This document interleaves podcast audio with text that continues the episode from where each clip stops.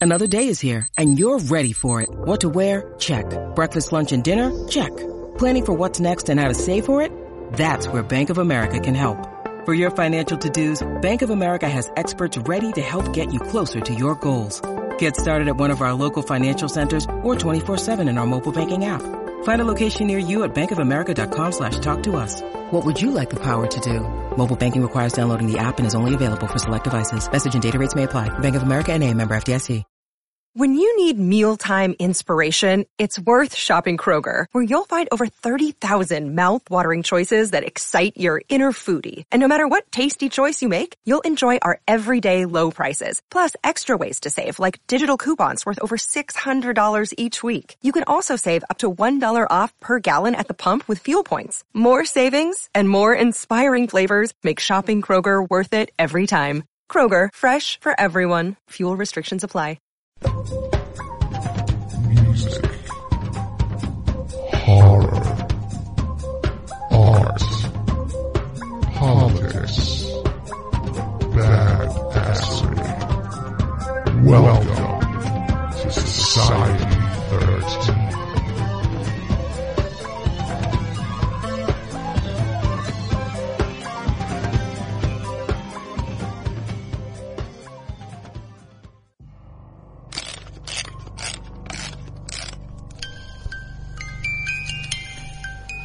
Hello, this is Victoria from the Ninth Story Podcast.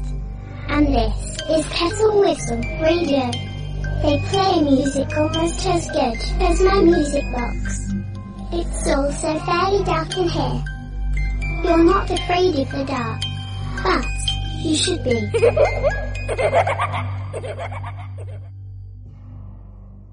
You want to see something really scary? You bet. Music, horror, art, politics, and overall badassery. Welcome to Kettle Whistle Radio for real on Society 13 Networks.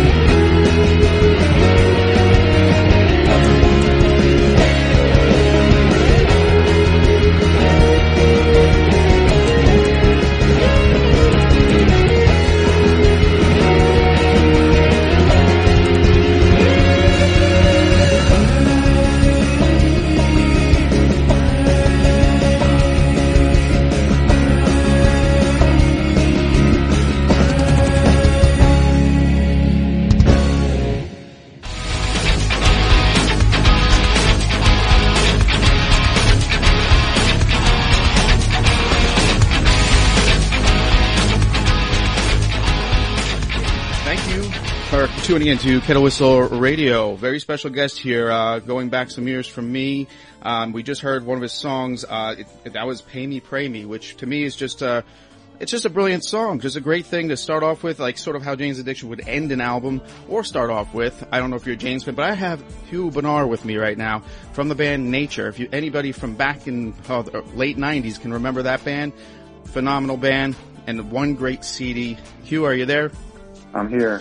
Thank you so much for doing this, man. I'm a huge fan. Hey, thanks. yeah, so excited to hear that. All right, well, you know, Skype is a weird thing. I'm just glad we could connect, and uh, I just got to say thanks for doing this. And um, all right, well, let's. I got to talk nature real quick. Uh, funk, metal, jazzy, industrial. You guys have called it all, and this was like Yeah. what 95. Yeah, mid '90s. That was the problem, by the way, was all those things you just listed. Yes. Marketing the band was was was highly confusing. I'll bet. But I mean, coming off the heels of like the bands in the late '80s, I, I don't know. I think you guys got a raw deal because you had it all, as far as I'm concerned. Um, oh yeah, it was it was confusing and strange. strange time for music. Uh, just it got w- worse from then on. Um, You know, one thing they were always talking about was, oh yeah, it's like sort of metal. You know, like we should market you guys as a metal band, especially because they wanted to push the song "Cometh." Right. But that song had so many uh, keyboards in it. Mm-hmm. You know, metal guys aren't really into the excessive keyboard thing. And also, you know, in retrospect, the mid '90s, actually, all the '90s were kind of the dark days of metal, weren't they? Yeah, they were. They were. Uh, grunge had killed it supposedly. I, I loved grunge. I always, I looked at you guys though, cause I'm a Faith No More fan and Mr. Bungle fan, so I was looking for Oh, that. yeah. I was really looking for that. Were you guys, uh, fans? Oh yeah, no, uh, I, I- I remember driving around Hollywood listening to the first couple of Mr. Bungle albums when we were going to, you know, S&M clubs and whatnot. Yeah. It's sort of a good soundtrack for early to mid 90s Hollywood. Absolutely, yeah, Bungle. I mean, I, and they're still, well, they were still going for a little while there, but I, when you guys like, alright, you put out Cometh, there is a video for it. Um, people should know that if they didn't know that. Uh, I just, I was so surprised and happy to see that video still on YouTube, which is great. Um, what happened with that? Just like the video came out and there wasn't going to be a second release. Was there a second release planned? Oh, you mean, you mean of a single or yeah, an well, album? a single. Cause I'll, let me tell you how I found you guys. I found you guys on a sampler disc in uh, early '95, I guess, uh, with, Yeah. called the Bogmen. There was a group called the Bogmen that had a sam- sampler. yeah, yeah, I remember that. Do you remember that? I heard. Yeah, I heard you guys on there. I immediately bought the album after that. Well, yeah, we were, we, actually the first single that we wanted to put out was for Z-Man's Party, and they wanted to put out Cometh, and then they were going to put out Z-Man's Party, but then the record label sort of fell apart after that. So. That's, that's a common story.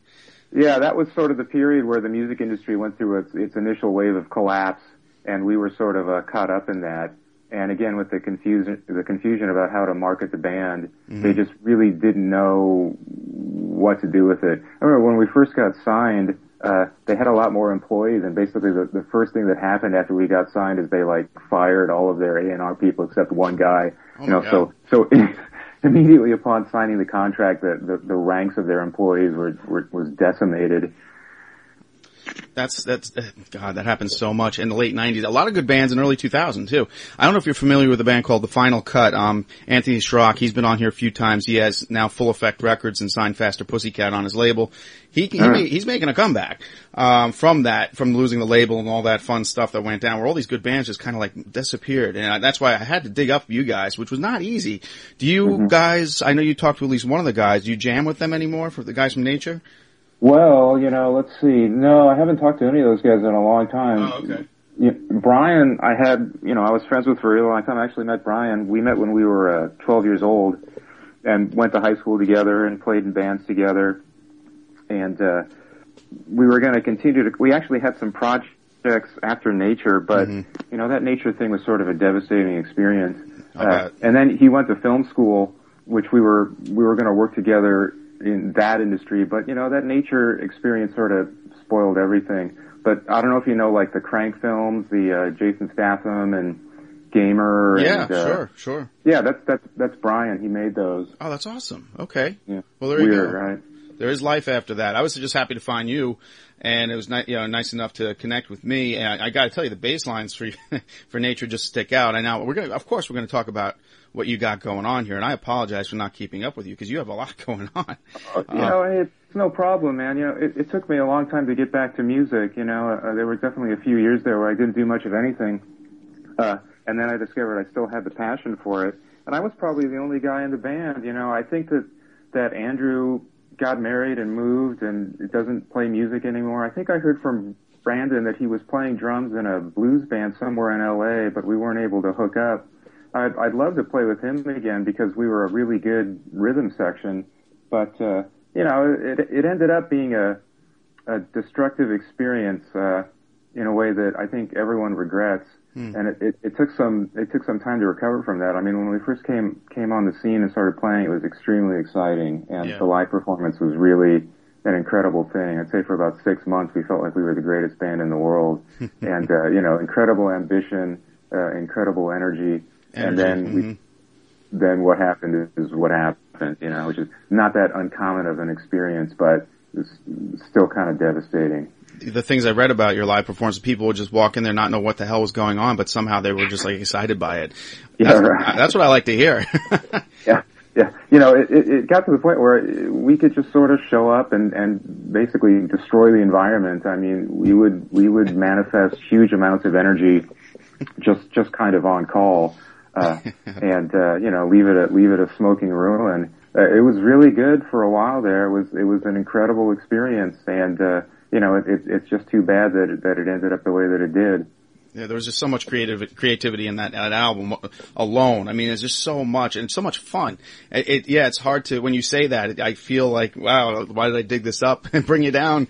Um, No, it's fine, man. You know, by the way, I, I there's some there's some there's some tracks on that album that did not make the album that I have. One of my I, I don't know questions. what to do with them. Yeah, I there's a couple of tracks that were cut that were finished. Uh, and I still don't know what to do with them. I keep thinking there's going to be a re-release of the album and we can do some sort of like, you know, revisioning of what it was initially supposed to be. So I haven't put them out yet because I don't really know how to go about it.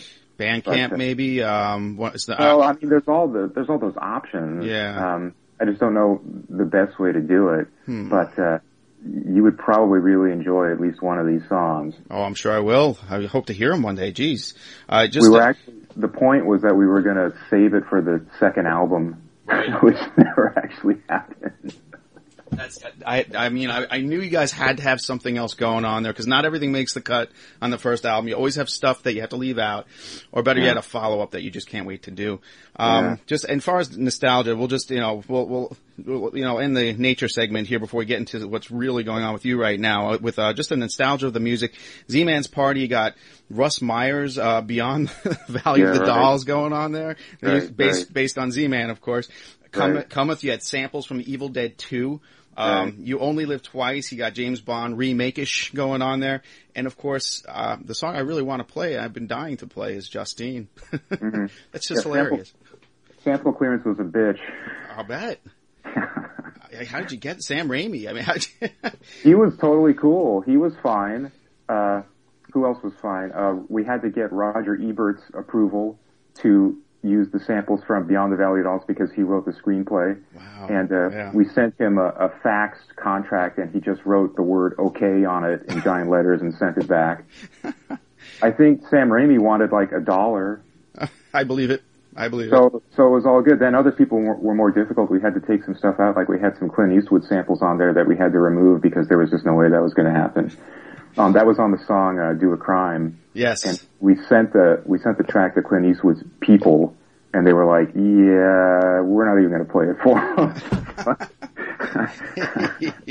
oh man, but still, it's a great story. Um, but and then Justine just sticks out because it's just you know, all about Mallory from Family Ties, and it's just so, Yeah. so tongue in cheek. I love it. Um, I don't know, like who came up with it, and who was the first one to play the riff? Like, is this yours or? That was actually that one and Cometh. Those were both uh, tracks that that Brian brought Right. in. I think Justine he he pretty much did, did in its entirety. All the other stuff we we created sort of jamming together. We had you know we we jammed together for about a year before we ever played or got signed, and uh, we would show up in this little concrete room in the arts district of uh, downtown LA, uh, like off to the side of this much larger loft um, this concrete room with no windows and jam in there for hours and hours. Brian would bring some samples he had um, on a keyboard, and the rest of us, we would just play for hours making cassette tapes on the open air. Oh man. Amazing, amazing stuff. I mean, that was the initial rush of uh, creativity right there. It's An, fantastic. an incredible period. And then he would take that stuff home and, uh, you know, uh, arrange it and write lyrics for it. So a lot of the stuff came about that way. But there were a couple songs where Brian came in with, you know, I remember the day still when he came in with the, uh, with the sequence for Cometh, all the keyboard and, uh, electronic drum parts, all the samples. You know, he just came in with it one day. That was, we had, we had moved to a different building, uh, down the street. And, uh, you know, he's like, hey, check this out. I woke up in the middle of the night and just did this and played the sequence to Cometh and I was just, you know, completely floored. It's like, we, can, can we play this? You know, That's badass. I, I mean, it, it sounds you, between your bass and the rhythm section, it's like bouncing a basketball a hundred miles per hour, just ri ripping the floor apart. I always love that sound, and it, just like the segments where the guitar stops and you just hear that riveting beat and bass going. It's like, wow, this is this is fun stuff, man. Well, see, that was, that was the thing about it was that it, it had that, that heavily electronic element, but then there was real playing going on in combination with it. And most of the electronic music you hear that's in combination with real musicians, the music, the musicianship isn't as strong. But we were coming on really strong. So those two things in combination, that's what created the impact, I think. Well, on that note, um, I, I'd like to play Justine. Are you are you good with that? Sure. Yeah. Oh yeah. All right. Well, all right. We're just gonna take a break. We'll be right back with Hugh Bonar. Thank you, folks, for listening. What next? Rome, Carthage, Babylon, Sodom, and Gomorrah? When some could finally get their libidinal satisfaction, only through the sex acts of the Marquis de Sade.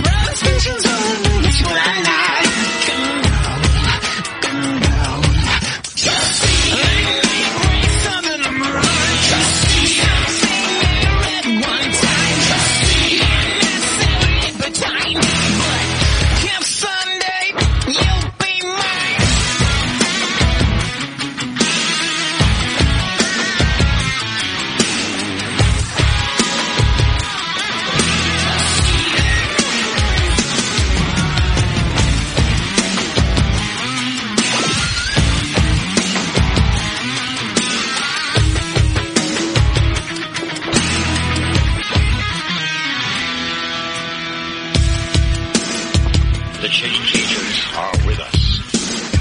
They are seducing the young of America, changing their moral standards, causing them to revert to a primitive atavistic standard of pleasure for pleasure's sake, with no discipline and no morality, and none of the character molding precepts that made this country the greatest power in all the world.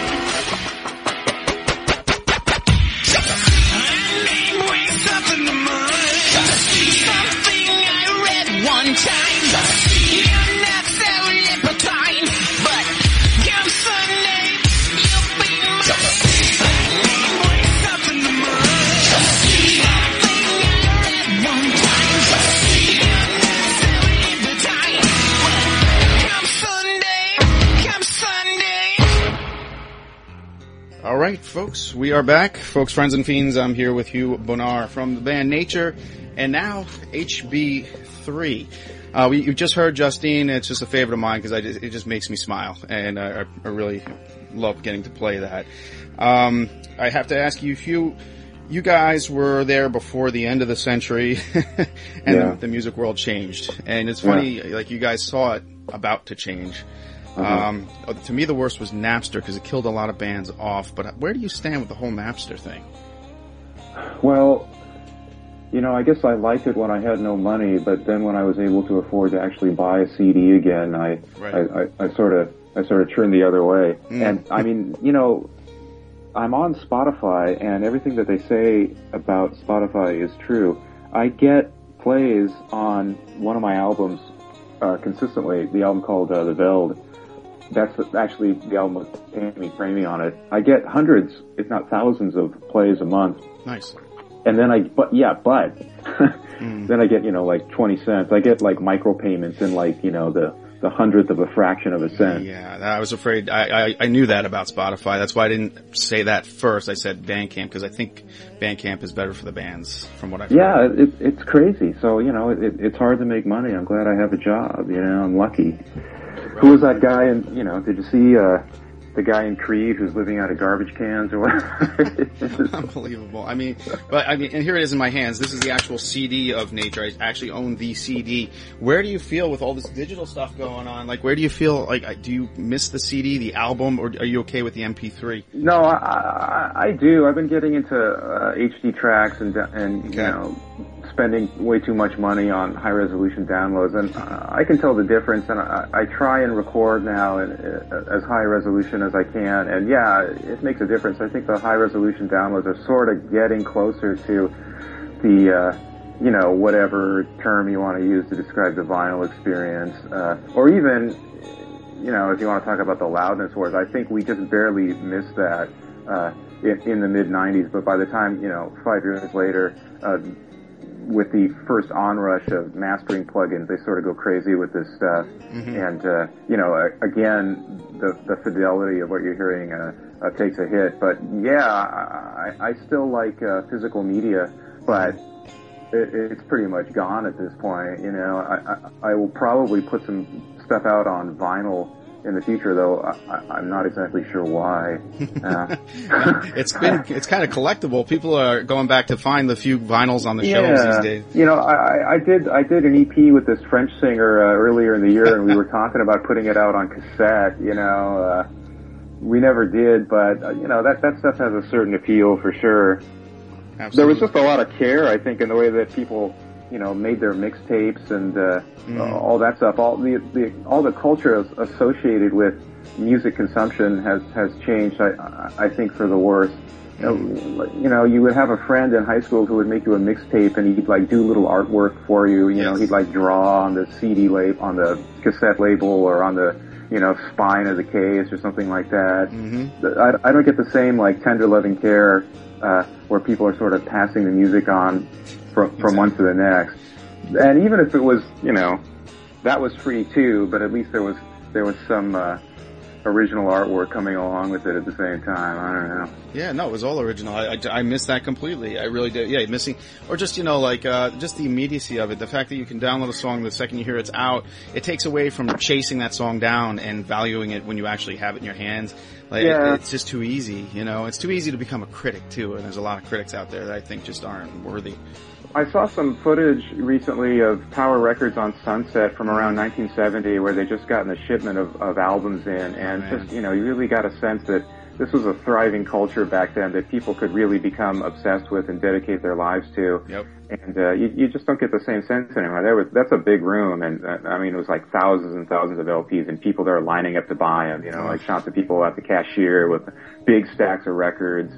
And, uh, they were going to take those home and, and cherish them. Absolutely, and not to mention the people you meet there. You know that you're all look digging for the same records or whatever. You you don't get the same experience on the web, really. I, I don't. Yeah. But yeah.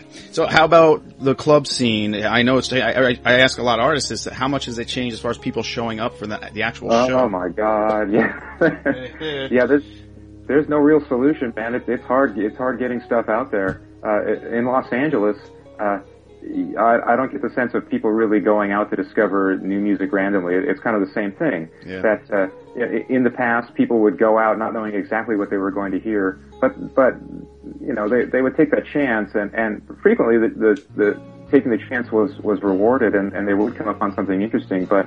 But now it, it's kind of the opposite. People don't want to take the chance because they've been burned so often by poor performances, uh, Yeah. and that's know, it, it's really unfortunate. I, I gig, but but not so much. You know, it, it's not a regular, all the time thing like I would like it to be. Uh, so I think a lot of performers, musicians, artists don't really know what to do. We're in this strange moment Yeah. where it, it's hard to get people to listen to stuff. It's hard for people to get interested, and you can't really blame them. Uh, you know, the democratization of music production has opened it up completely. It's sort of like publishing too. You know, as, as a writer, you know, uh, yeah. everybody can put stuff out there that has advantages and disadvantages. The advantages that you know, if you're good, you you don't have to worry about it, uh, and you can just release your work and and not feel like you're at the mercy of a publisher or a uh, A&R person who may or may not understand. But on the other hand, there's 10 million other people doing that too who aren't taking nearly as much care as you are in the production of your work. So because of that, people just sort of tend to shut it all off. You are so correct. Oh yes. Oh boy, are you correct? Uh, yeah. Yeah. So how, how are we going to break through? How are we going to change all this? I don't know. We're in this strange transitional period, right? Yeah, really bad time to be an artist or a writer or anything at this point. I, I, I see on Netflix, like there's always these indie, indie movies and, you know, one out of every ten are actually pretty good, but they, Yeah. you know, they fill them up. I don't, I, I know a lot of guys that make these movies and I don't know, not too many of them are making money doing it, at least Right. a profit on it. They're making more money to do, do the next film, but Yeah, I was Yeah. just talking with a friend about this. They used to have tentpole films in, you know, big studios where they'd have a blockbuster that would sort of fund the, you know, not necessarily as commercially viable but artistically interesting, you know, indie style films. And they don't really do that anymore. So now everybody's, yeah, just, I'm going to upload my film on Netflix. yeah. Along with everyone else, right? It's unfortunate. So after all this is being said and done, how did HB3 come about? This is your, your project. Well, not your latest, but it, your ongoing project, right? Yeah, God, that's you know, I, yeah, the first album came out in in 2007. I don't know. I just I I, I uh, well, I mean, a lot of Excuse me. You there? and uh, nature broke up, and that was hello, hello, hello. Yeah, I'm here. I Okay. cough, I coughed and knocked you out. Sorry. Oh yeah. Yeah, we're back. Well, so let's see. Nature was the end of the '90s, so right at the turn of the of the of the 21st century, right at the right at the apocalypse. You know, all sorts of crazy, horrible stuff started happening to me. My dad died, Oh, and man. then I went through this horrible, horrible, you know, experience of being the executor of his estate, uh, inheriting my house, and sort of uh, squirreling myself away in here. Uh, built a home studio and started kind of mucking about, but also went back to school, got a master's degree, uh, started teaching, uh, and in the process of all that was making music, but not really actively. So after I had gone through all of that, uh, right around, I guess it was 2006, um, I, I started, you know, seriously recording music again and put the first album out, Luminosity, in uh, 2007. And the thing that kept me going was, you know, I, I you know, we, we put out a bunch of press releases and press kits, and I got these amazing reviews right off the bat that I was not expecting. Like the first review I ever got uh, was from a a magazine called uh, Amplifier, I think, and it just it the praise was off the charts, you know, and, and Nice. that encouraged me to, to going. And sometimes I wonder whether that was such a good thing. I think it's a good thing. Um, I, I since you have it, uh, what is there four albums? oh, there's way more than that. Well, I saw. Yeah. I, well, I was I was on iTunes. That's you know I, I actually looked to buy these things, and um, yeah, which I did. I and um, yeah, yeah, I, yeah. Uh, nobody believes me, but you know, like I said, right here in my hands is your actual CD that I miss having. So yeah. Um, so how many? Actually, how many do you have then? I don't know. I think, you know, I was making up for lost time. It depends on how you count. Probably like 10 or 11 since 2007. Wow. Okay. So the Nature album comes out in the mid 90s and then there's a big pause and it's, re- you know, I feel like I should have been making music all that time. Maybe. And so I'm kind of working at double speed at this point. And that has also prevented me from, you know, pushing that stuff hmm. publicity wise as strongly as, as I should be because, you know, I finish something and I start thinking about the next thing and I start working on that instead. And, uh, you know, I, I'll send it out and play it for people, but that whole publicity side of thing side of it, it is, is just not that interesting to me. Oh, and the other thing I wanted to mention. So Luminosity comes out and I get all encouraged by these, you know, fantastic reviews. It's like, okay, so then I start working on the next album, The Veld, and I really throw myself into that. Um, and uh, that was 2007 and 2008, and that, you know, is right when the economy explodes. Yeah. You know, fireball, right? So I had uh, made huge sacrifices to record that album and everything I went through uh, during that period. And it was like heavy, more heavy life experiences. And I think you can hear it in that album. But, uh, you know, it was, it was I, I associate the making of that album now with sort of the, the devastation of American society and more curious events going on in my own life. And coming out on the other side of that, uh, you're kind of in this wasteland now where suddenly like nobody can, nobody has any money, nobody can buy anything, nobody can afford to do anything. And uh, there were some publicists that really wanted to handle that album, uh, The Veld, but it still would have been money, you know, and, uh, that was like, well, well, God, like nobody has any. So it's just to kind of sit there. Despite that, uh, it gets played, right? Right. People listen to it, but I'm, I'm making those micro payments. You know, it's like point zero zero zero zero zero. Oh man, that's frustrating. I, and the thing Yeah. of it, I wonder if you agree with me. I have a theory about this that um, I, don't think people really come into themselves as writers and musicians, of course, until I think you have hit the age forty and had to have some tragedy in your life, maybe once or twice. Before, before the age of forty, I, I just, I don't know. I just, I was an okay writer. Now I feel like I'm coming of age finally because life experience and people you meet. Uh, you feel that like that? I'm, I mean, Yeah, it would, it, with- it would be nice if that were true, you know, and yeah, it probably is true. I mean, definitely when I do my solo piccolo bass performances, I feel like I would not be playing that music the way that I do had I not gone through the experiences of the last 10 or 15 years. A- absolutely. But then again, I mean, you, you, you look at the great writers through history, and it's, it's terrifying. A lot of these fuckers were dead by 40. isn't that crazy? Yeah. Yeah. hmm hmm But you Edgar wonder what, Poe, man. You wonder what they'd be doing now, you know, or well, what they would have been doing if they got past 40. Oh, Um, true. uh, what, what would be a good HB3 album for the novice to start with if we could tell somebody to go out and buy one, and they can Yeah, only get one? Prob, you know, they're, they're sort of different. Uh, I, I take different approaches from album to album, but but I guess uh, there's sort of a pattern that that's developed now that I've done so many of them. But there's some that are you know the heavy electronica uh, uh, albums, like kind of like the Nature album, uh, like the Veld is an electronic album with guitar solos and vocals. Yes. Uh, and the Veld is good, so I would say the Veld, and then uh, a solo piccolo bass album is called HB3 Plays the Piccolo Bass. I, I love that. I love that. yeah, that's the stuff that I mostly go out and play now, just because it's it's just me, so I don't have to worry about you know other musicians. I can just show up with a guitar and an amp and, and do the set. And uh, people like that album too. That's another one that was, you know, it, it got a really good response. And then Ragnarok, I think, came out really well, the most recent one too. So I guess that would be the trio. And that is more of a, you know, guitar-driven uh, instrumental album, no vocals, right? So the Veld, HB3 plays the piccolo bass, and Ragnarok, I think, are, are a good uh, trilogy to to look at. Well, on that note, let's go to let's play uh, Positive Venus. Correct? Yep. Yeah, I love that one. Uh, that's off of HB3 plays the piccolo bass. It's beautiful. This is a beautiful song. That's all I'm going to say. Let's let the people decide, and we'll get back with uh, Hugh Bonar of Nature and of course HB3. Thanks for listening, folks. There's more coming.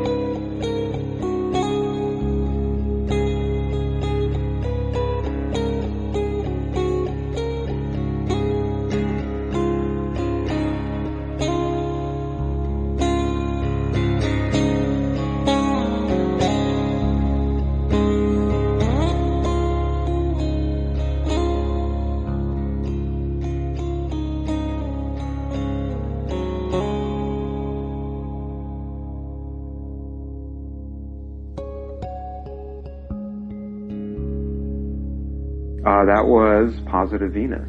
Yes, off HB3 plays the piccolo bass. And if you're not feeling mellow right now, then you're just not getting it. And you said you wrote this in how long? Well, I did the whole album in a week. Nice. Uh, after I had spent two years working on the Veld, so that was the point. See, I had just gone through this tumultuous production experience with uh, 10,000 instruments, 10,000 tracks, uh, juggling all of this stuff Holy into a coherent presentation. So I really wanted to do an album with just one instrument. so after spending two years on that, then sat down in a fit of inspiration. Uh, uh, that was late June, uh, 2009. It's unbelievable, and and just batted it out. And I don't know where it came from. Some of it improvised, some of it I had, you know, sort of developed before. Positive Venus, I had sort of developed that before, so I knew what I was doing. But other tracks, like uh, the first track, The Umbrellas, that was completely improvised and then I put it together and uh, constructed it. And you know, it was just one of those things. I felt like I, I, I finished it quickly because there was something pushing me through it, and uh, it's a it's a consistent vibe or or or, or tone or, or whatever you want to call it. It, it it communicates something that that you know captures that moment in time that that is fleeting. But if you're if you're there for it, uh, you know, it, it's nice. I wish that I, you know, there, as a musician, there are many moments you wish, oh God, if only I had recorded that, you know, like if only I had a tape player going. Uh, and that was one of those times where fortunately, uh, you know, the, the, the gears were churning and, and the stuff got put down. Yeah, and so you do, you answered my question. You play all the parts? Yeah, I do. Okay. Uh, uh, for better or worse. How, well, Yeah, that's all the stuff that you, that sounds like guitar soloing Mhm. with the distorted guitar. That's actually piccolo bass. Oh, wow. Okay. So it's really, you know, I'm, I'm, I think I play a six string guitar on like on the first track on the Veld album, but other than that, everything that sounds like electric guitar, it's actually a four string bass. that is sweet. Yeah, it's a very unique sound, very unique sound. How did, how did you get your musical start? Where did all this come from? Uh, you know, uh, I grew up with a, with a, you know, my dad was a, a, a, a, a history professor, but he minored in art history, so he knew about music, and he was a musician himself. And I grew up just being, you know, listening to all the great stuff. He was a classical music aficionado, so listening to classical music as a kid. Uh, you know, I was I played trumpet. I'm another, you know, bass player who also plays the trumpet. It seems like there's a lot of those out there for whatever reason. so, uh, 12, 13, uh, 14 years old, playing trumpet in, uh, you know, uh, junior high and high school. Uh, and then, you know, again, friends with Brian, uh, uh, ninth, tenth grade, we decided we were going to play in a rock band. So first we had to play instruments. so we had enough people, but we needed to divide up who was going to play what. And I was assigned the bass. So that's, that's part. Assigned. I Yeah. like that. that that's even better. the, the first the first band was called ACAC, which was the that's what you call like anti uh, aircraft artillery fire in World War One. oh, wow. Okay. And we were playing like uh, you know Clash and uh, Who songs and uh, you know like like late you know like post punk stuff. Oh, like Ramon songs, uh, stuff like that. So that well, now I, I guess uh, I was going to ask you who your biggest supporter was. I, I guess your dad was your biggest uh, inspiration. Well, you know, he was he was good because he knew all the best stuff. So I really grew up in this amazing environment where I was listening to the best music, looking at the greatest art, uh, watching great films, and and talking about it because he was teaching all of this stuff. So yeah, that was that was strongly influential for sure. And then getting into high school, you know, yeah, I was I got involved in this group of friends. It was it was Brian Taylor and then some other friends that we were really close. I mean, we had this clique all through high school. And you know, it was the same thing. We were like, you know, listening to music and talking about art and watching films and you know, great to be in, in that sort of environment with some other smart freaks. I love that. Smart freaks, absolutely. They'll take you far. They will, or bring you down. Depends which way you go. Um, well, I- that, that- it all goes together, right? yeah. Oh, yeah. I do understand. Um, you know, a you know, as a matter of fact, I want to talk to you about specific songs here that stuck out for me off of Ragnarok. Actually, I like Nightwind, um, just because it it is that. Like, Mm-hmm. you, do you do you have these visuals in your head? Are you actually in these places when you write it? I mean, Oh yeah, I mean that that whole album is, is so cinematic, isn't it? It, Mm-hmm. it? It's very visual, and I, you know, that you can probably trace that back to the Nature album because we were definitely thinking cinematically. Oh, and yeah. there's all sorts of cinema influences with all the stuff we were sampling, and and for sure that that that's continued. I I, I think visually, I would love to have more sort of uh, visual presentations of this stuff, you know. Um, but uh, I was sort of uh, trying to do, yeah. Uh, who was it? Well, I mean, the electronic wind thing is the sort of thing you would get in like 70s electronic music. Oh, yeah. Uh, and Giorgio Moroder. yes, and, uh, yes, excellent. Right.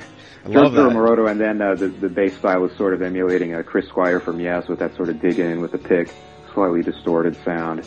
Uh, kind of sounds like a Rickenbacker on, you know, like a Roundabout or something like that. Uh, Yeah, yeah, and then kind of taking the listener through the story of Ragnarok Absolutely. in auditory form. Those last four tracks are kind of following the stages of the uh, Norse apocalypse.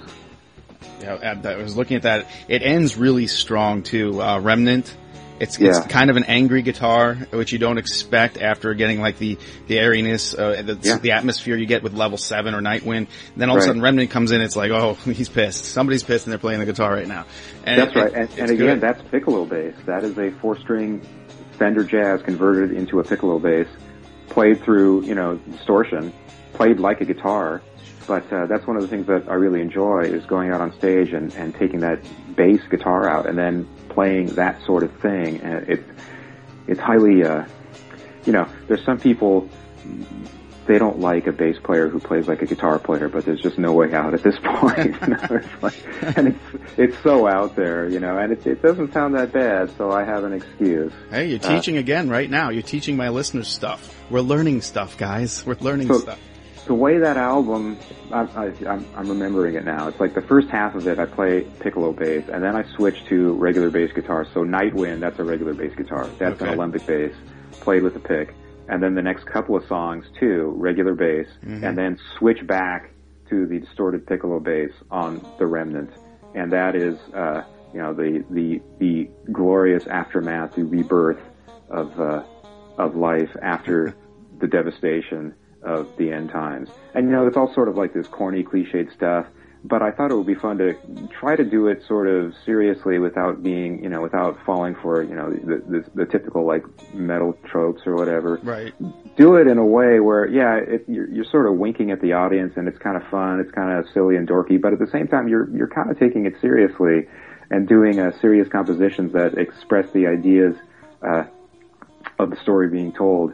So yeah, it came out, I think. No, it's incredibly admirable. And you look at people like Wes Borland, uh, Les Claypool, they all do that. It's the same, you know, they get this crazy imagery, but there's this talent behind it that you can't Right, argue. You can't argue with them, you know? I mean, when, when you're doing camp and you're trying to be funny, it, it never works. I think when people like sort of campy material, the people who are producing that sort of thing, they're, they're taking themselves seriously, right?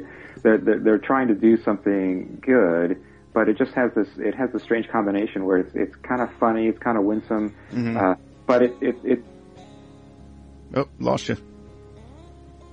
Well, serious too. you're back- you're So back. That's what I was trying to do with the whole album. Okay, yeah, you, we just lost you for a brief. I, I think the night wind took you for a second there. All right, listen, uh, we're, we're going to take a quick and last break before we come back, and I think I really need. You know what? I got to hear slap. I don't know about you. Are you good with that?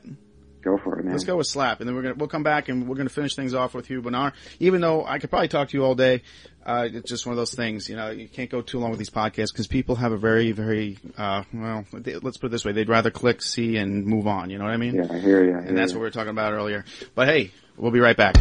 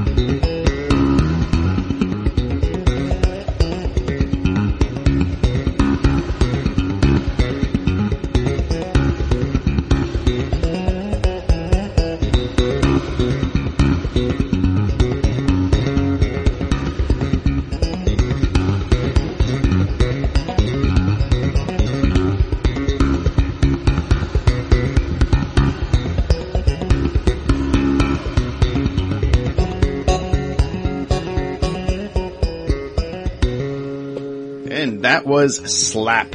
And I gotta say, that is funky, and that's Piccolo bass, isn't it?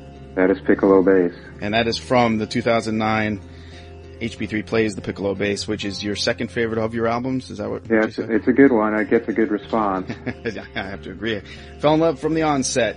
Uh, that and Umbrellas, and Umbrellas is on the, um, whoa, which one? Oh, that's on the same album. Same album. Yes, yes, yes, yes. That that one I wanted to say. Uh, umbrellas, like I feel like the on the album cover, like you're you're sitting on the beach at night, just staring Yeah. at the ocean. That's what umbrellas brings out in me. I don't know if that's what you're meant to do. Yeah, it's moody. Very moody, very moody, very good stuff. All right, now big question: Are you a comic book fan? You know, that's another thing. I guess. Yeah. I mean, formerly, I you know I haven't bought or looked at comics in a while. It seems like they kind of they took a turn for the worse, like everything else. But yeah, I mean, I was definitely into you know 80s and 90s comics. Absolutely, we we were we were collector geeks you know, along with everything else. Yeah. you know why I bring that up, right? no. oh, come on, 2007 ROM Space Knight. Oh, that. Yeah, Oh, that. That's a song. I'd forgotten. That's Yeah. off of uh, Luminosity. Yeah. Yeah, I saw that, and I, I it, it touches a chord with me because Rom really wasn't all that popular, but he was he was going on for what seventy issues, maybe more. He wa- yeah, he went on forever. For it was a long long run, but then they killed him off. He died. Yeah. Uh, didn't they like resurrect him though? I think I, you're probably right, but they lost me when they killed him because my grandma bought me an issue of that. I was like, oh my god, it's like you know, just I, I was heartbroken, like, and so I stopped collecting. Yeah. But, well, um, Rom is sort of a sad character. Yeah. You know, he's he's off the beaten track. He's not one of the main heroes, and I guess that was part of the appeal. He's a, he's a bit of a loser, but you know, an appealing one. You're probably from the same. Uh, so you said the '80s, right? Uh, Mid '80s to late '80s. Yeah, I was collecting big time then. Spawn was new, but I was Uh-huh. going back to my. I was Swamp Thing. I was DC. I like Swamp Thing. Yeah, I read too. We talk about comics a lot on here.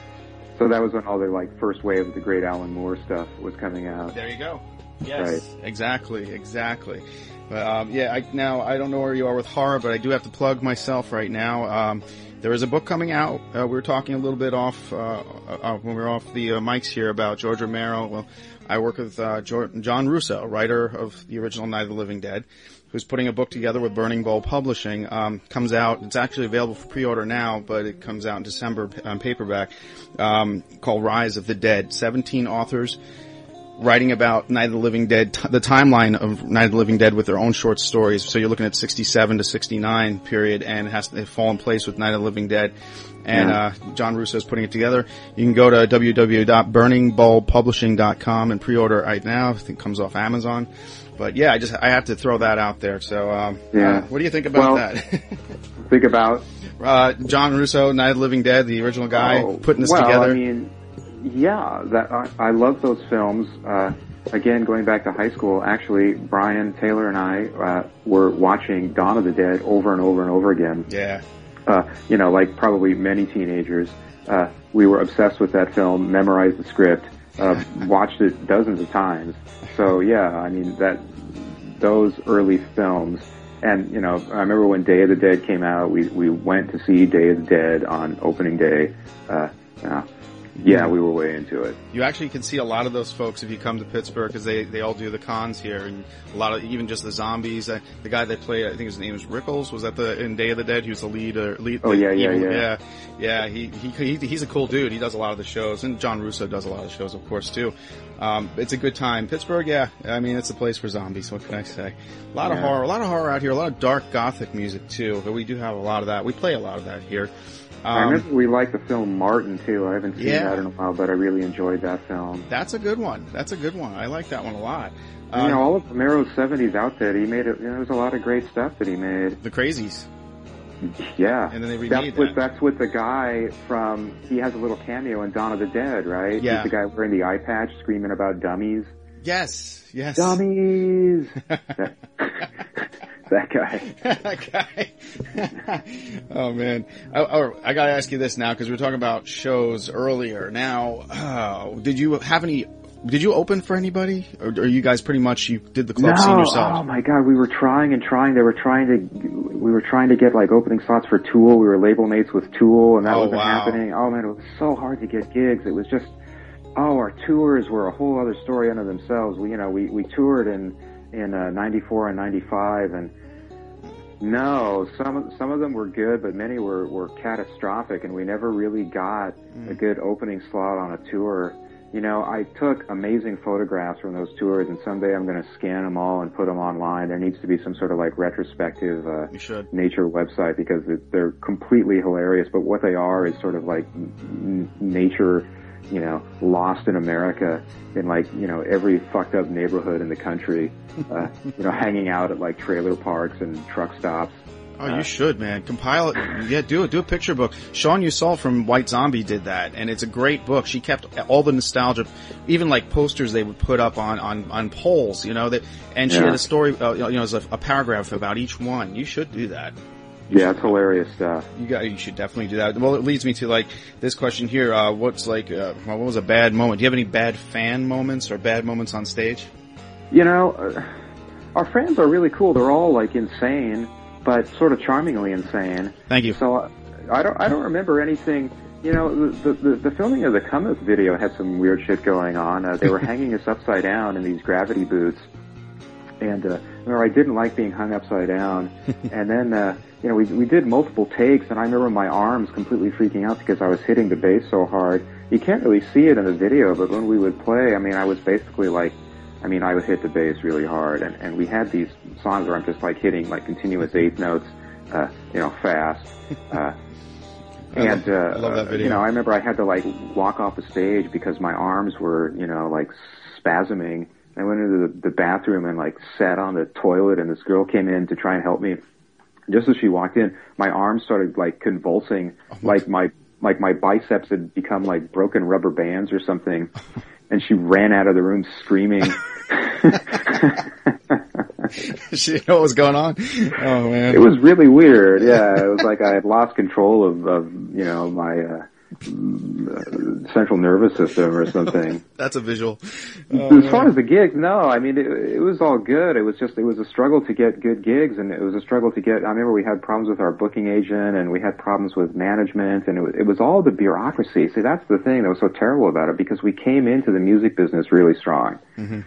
And then it was everybody who was working for us or with us that wasn't working out, you know, and that, that's what brought it all down, right? Jeez. So, uh, we came to it very strong, very idealistically, very passionately, and it, it was wiped out in two years.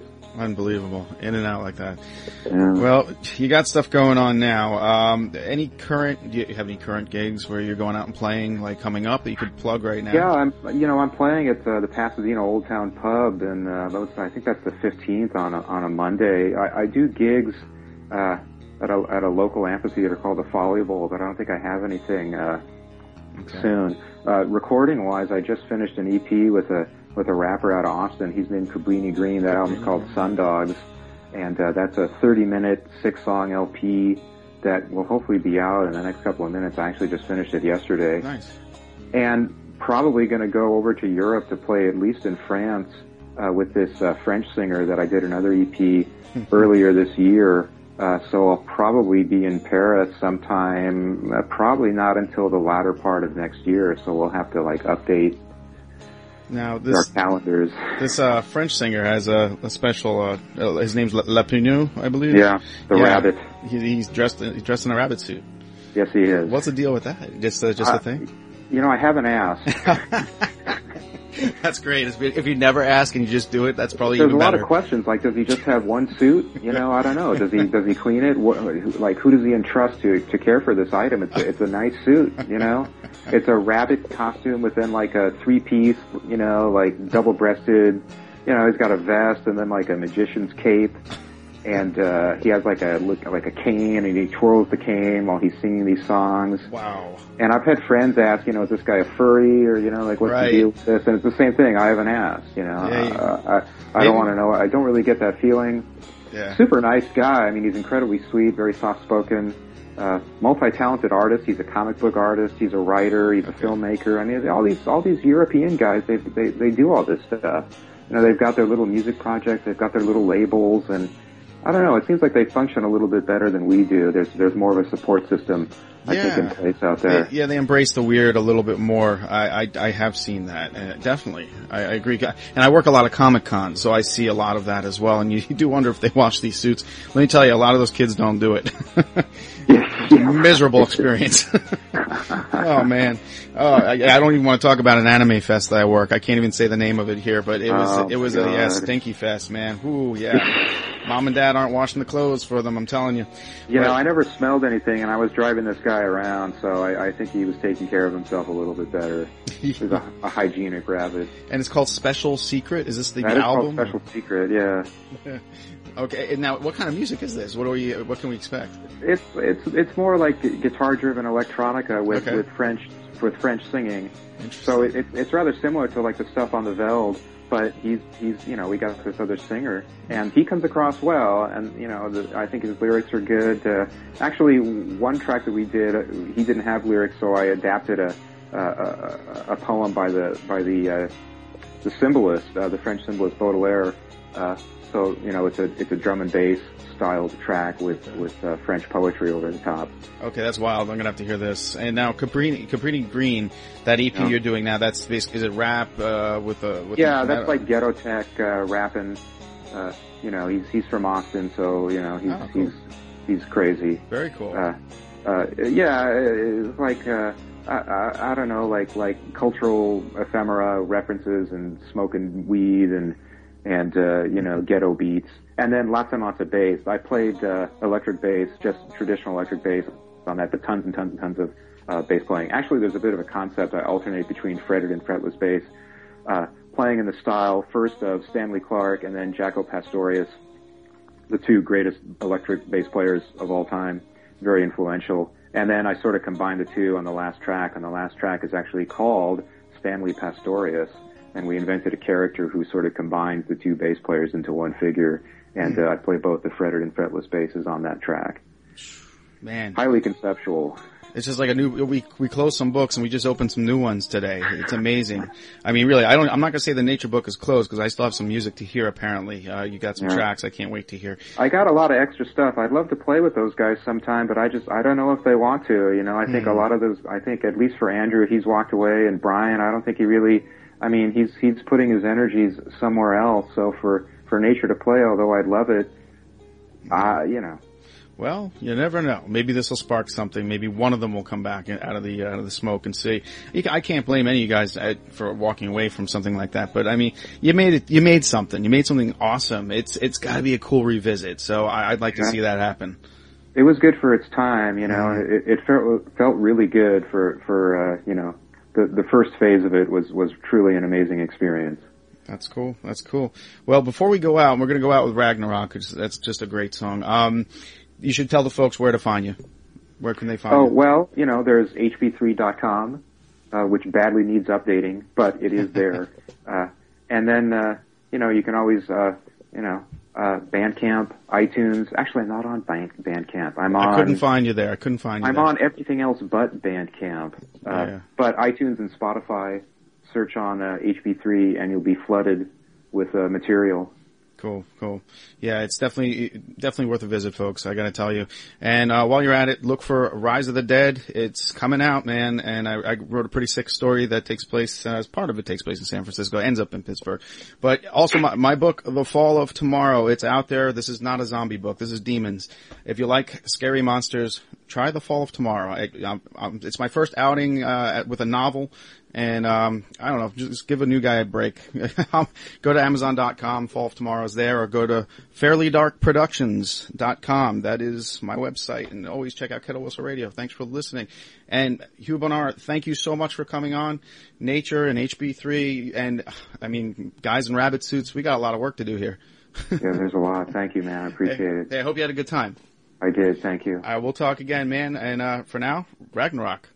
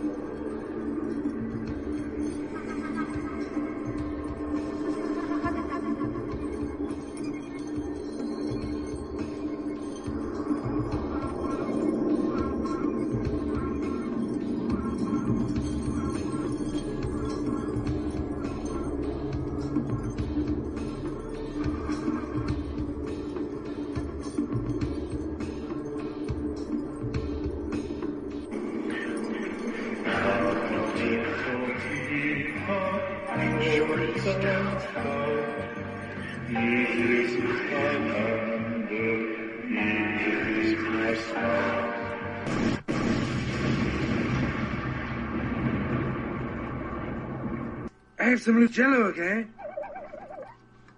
Okay, well, that settles that. Ever thought about starting your own podcast? Do you have a business or a message you want to share with the world? Well, now it's easier than ever with Electricast. Hi, I'm Mark Netter. And I'm Peter Rafelson. We're the founders of Electricast Media. Whether you want to start a new podcast or already have one, join Electricast to grow your audience, monetize your content, and build your community. With our simple sign up, you get free promotion, world-class analytics, premium ads, and personal support. Go to electricast.com and join our community today. Electricast. Transform your influence. Electricast. Are you passionate about saving the planet for future generations? Do you want to learn how to do it? If yes, then you need to tune in to the Nature Back podcast. It's a talk show covering the changing world around us, from renewable energy, sustainable agriculture, circular economy, to ESG and social innovation. Don't miss this opportunity to discover how you can join the movement and make a difference. Subscribe to the Nature Back podcast today on your favorite platform and get ready to be amazed. Electricast.